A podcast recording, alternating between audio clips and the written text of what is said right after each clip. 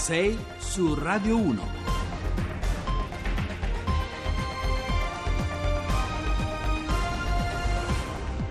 Buongiorno, sono le 6.08, Carlo Cianetti al microfono, buongiorno, oggi parliamo anche oggi di tante cose politiche, andiamo avanti fino alle 8 meno 5, abbiamo la terza parte con eh, due politici, eh, Ansaldi e, e, Tremonti, poi parliamo di insetti, parliamo eh, del gioco d'azzardo, ma soprattutto parleremo di eh, Papa Francesco per cominciare, andiamo. 6 su Radio 1. Buongiorno Annello Scavo che è un giornalista di avvenire, spesso ospite eh, perché è preciso, bravo, sa le cose e le sa dire velocemente eh, della nostra trasmissione e perché ha scritto quattro libri su Papa Francesco, quindi quando c'è da parlare eh, del, di Bergoglio, del nostro caro Mario Bergoglio, eh, lo chiamiamo. Buongiorno Nello. Buongiorno a te e a chi ci ascolta. Allora, ieri il compleanno del Papa, 81 anni, insomma, se li porta bene, dobbiamo dire, ancora dinamico. Insomma, eh, più volte si è detto che questo Papa aveva problemi di salute, in realtà sta andando bene, gli auguriamo lunga vita. Che ci dici? Beh, un suo amico dice che il Papa gode di una cagionevole salute di ferro, nel mm. senso che come tutte le persone di quell'età eh, deve affrontare di tanto in tanto qualche acciacco, ma per il resto non c'è niente che preoccupa assolutamente. Lo abbiamo visto anche affrontare difficoltà fisiche importanti, recentemente anche il viaggio in Bangladesh, in uh, Myanmar, uh, in un viaggio precedente aveva preso anche una botta a un occhio, ricorderete, sì, esatto. eh, però insomma, questo non lo, ha, non lo ha assolutamente fermato, insomma, non sono queste le cose che fermano Papa Francesco e neanche altre più serie che invece affronta tutti esatto. i giorni nel suo ministero. Esatto, allora un Papa molto amato eh, dal popolo, un Papa molto amato non solo dai cattolici ma amato un po' da tutti perché dice quelle cose che ormai anche la politica non ha più il coraggio di dire. No? Tu hai scritto un libro che è I nemici di Francesco, chi sono i nemici di Francesco? Francesco? Beh, sono tanti e tutti diciamo bene armati, si va da alcune importanti grandi banche, gruppi finanziari, eh, trafficanti e produttori di armi, eh, multinazionali dell'energia, eh, naturalmente i trafficanti di uomini e, e, non sono nemici solo per modo di dire ma perché in qualche modo si sono organizzati per Mm. Eh, screditare Papa Francesco, per organizzare anche campagne contro, contro, di lui.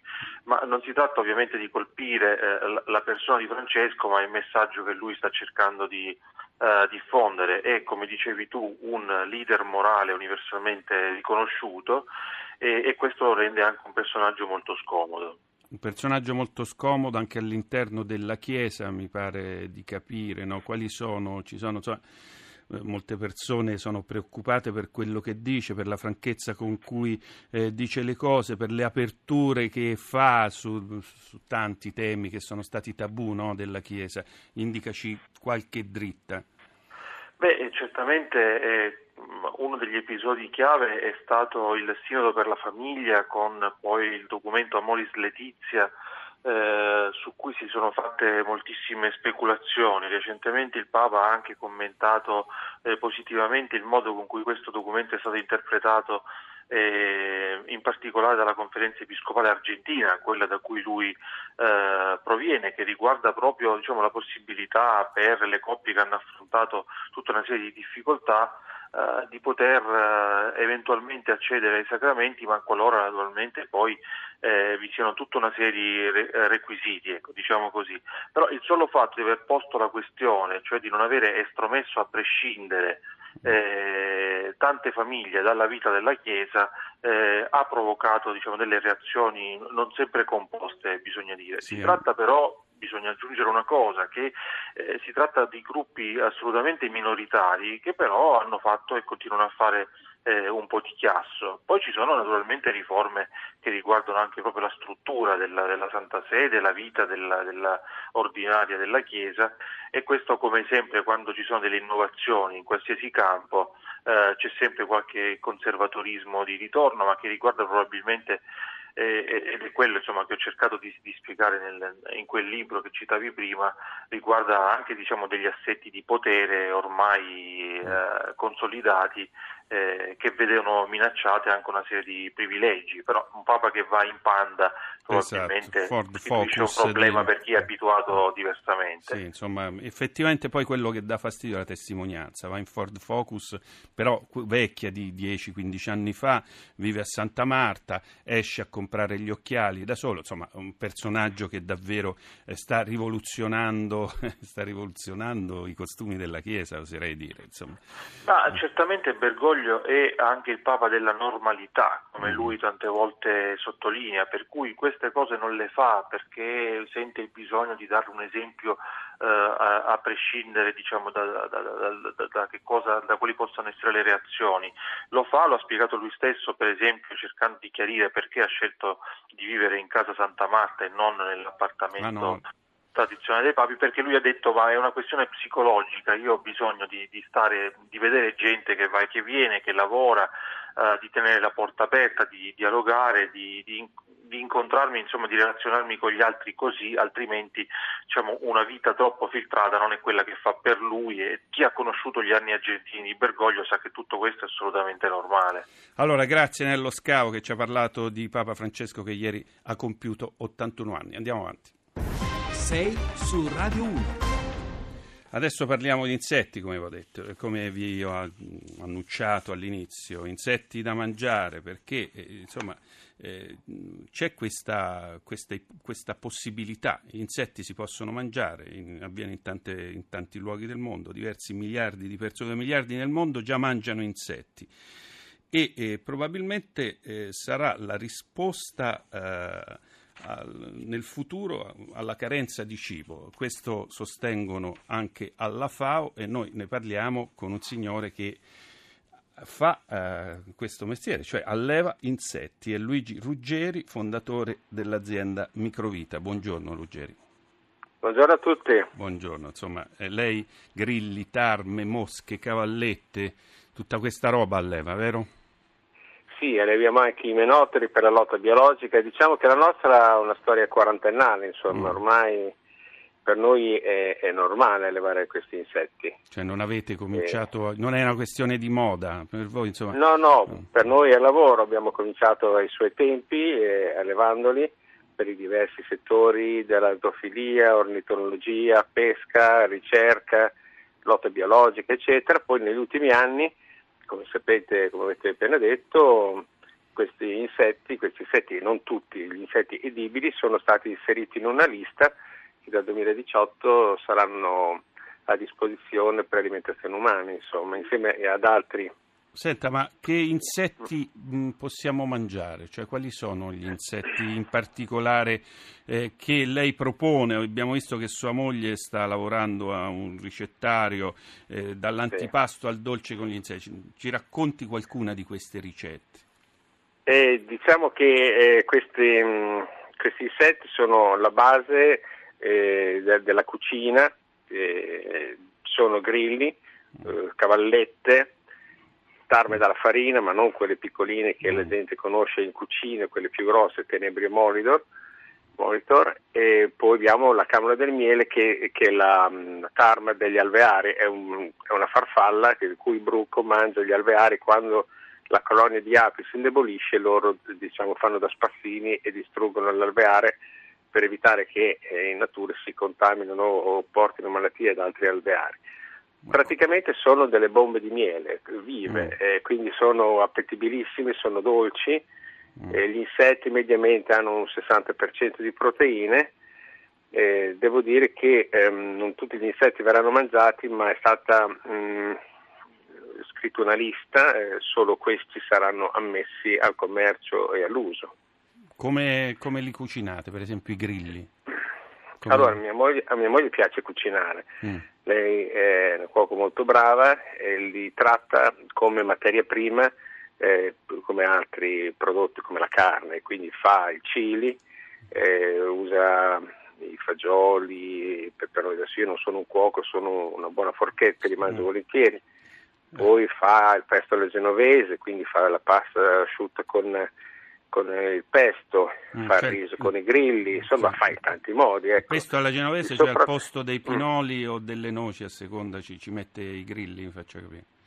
Sì, sì, sì. Ah, ah. poi fa delle glace, delle ah. torte con la camera del miele.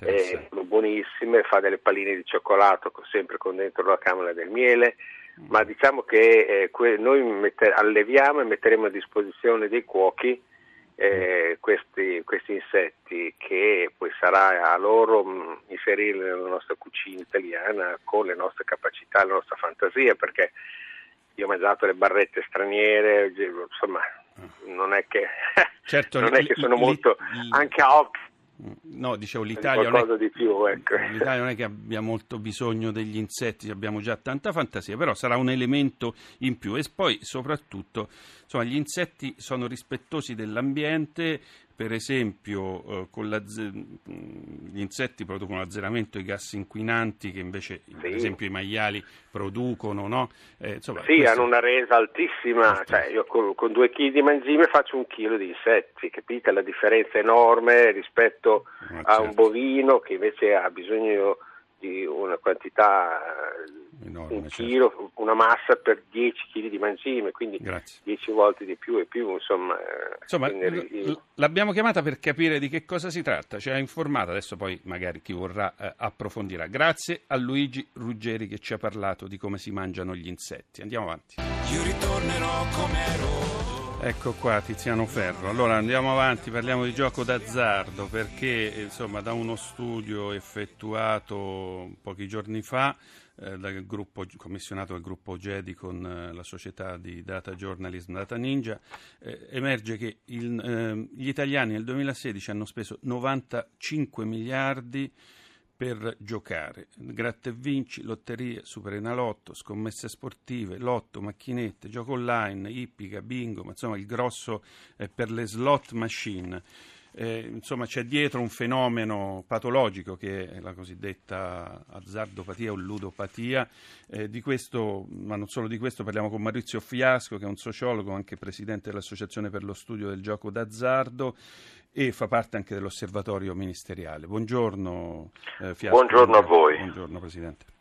Senta, 95 miliardi sono mm, insomma due belle finanziarie, una volta si chiamavano così, oggi si chiamano legge di stabilità, ma insomma eh, tanti soldi. Eh, per esempio in città come eh, Prato, se non sbaglio, il dato è circa 2.000 euro, più di 2.000 euro a testa mediamente si gioca e lì pare che ci sia il fenomeno dei cinesi che giocano particolarmente, la Lombardia è la, è la regione dove si gioca di più, seguita da Lazio, Veneto, Emilia, Campania, Piemonte, Toscana, insomma eh, va detto che il 28% di questi eh, soldi vanno allo Stato. Questo mi pare uno degli elementi.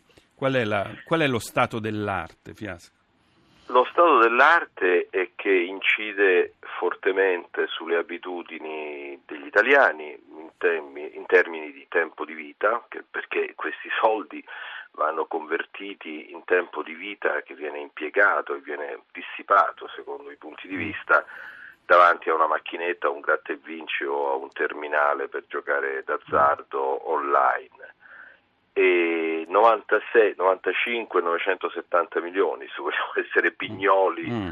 su, su, sui numeri, eh, vanno rapportati al totale dei consumi privati delle famiglie che è di 750 miliardi e quindi se facciamo questo accostamento comprendiamo come eh, proprio la composizione della domanda dei beni e dei servizi degli italiani è stata fortemente alterata. Da cosa deriva questa eh, potenza dell'attrazione del consumo di gioco d'azzardo? Beh, innanzitutto dalla capillarità, perché l'aspetto interessante di quella ricerca, di quell'elaborazione, è che tu puoi oggi sapere anche nel comune di 2.000 abitanti, di 1.000 abitanti o anche meno ancora, eh, quanto, quanto, va al gioco e lì vengono fuori delle cifre impressionanti, certo. cioè mediamente in un piccolo comune la cifra spesa per il gioco d'azzardo è 3-4 volte il bilancio dell'amministrazione comunale. Incredibile. Per, per fare, cioè, è un'autotassazione che ci imponiamo no? Ehm, non, non, non, liberamente, perché poi c'è allora, il problema esatto della ludopatia. No?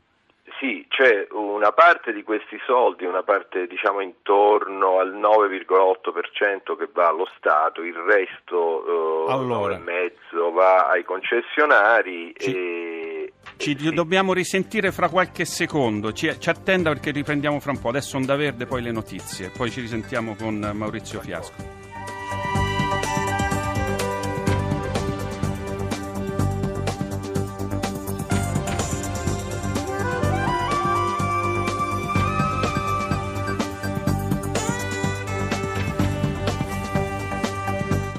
Radio 1.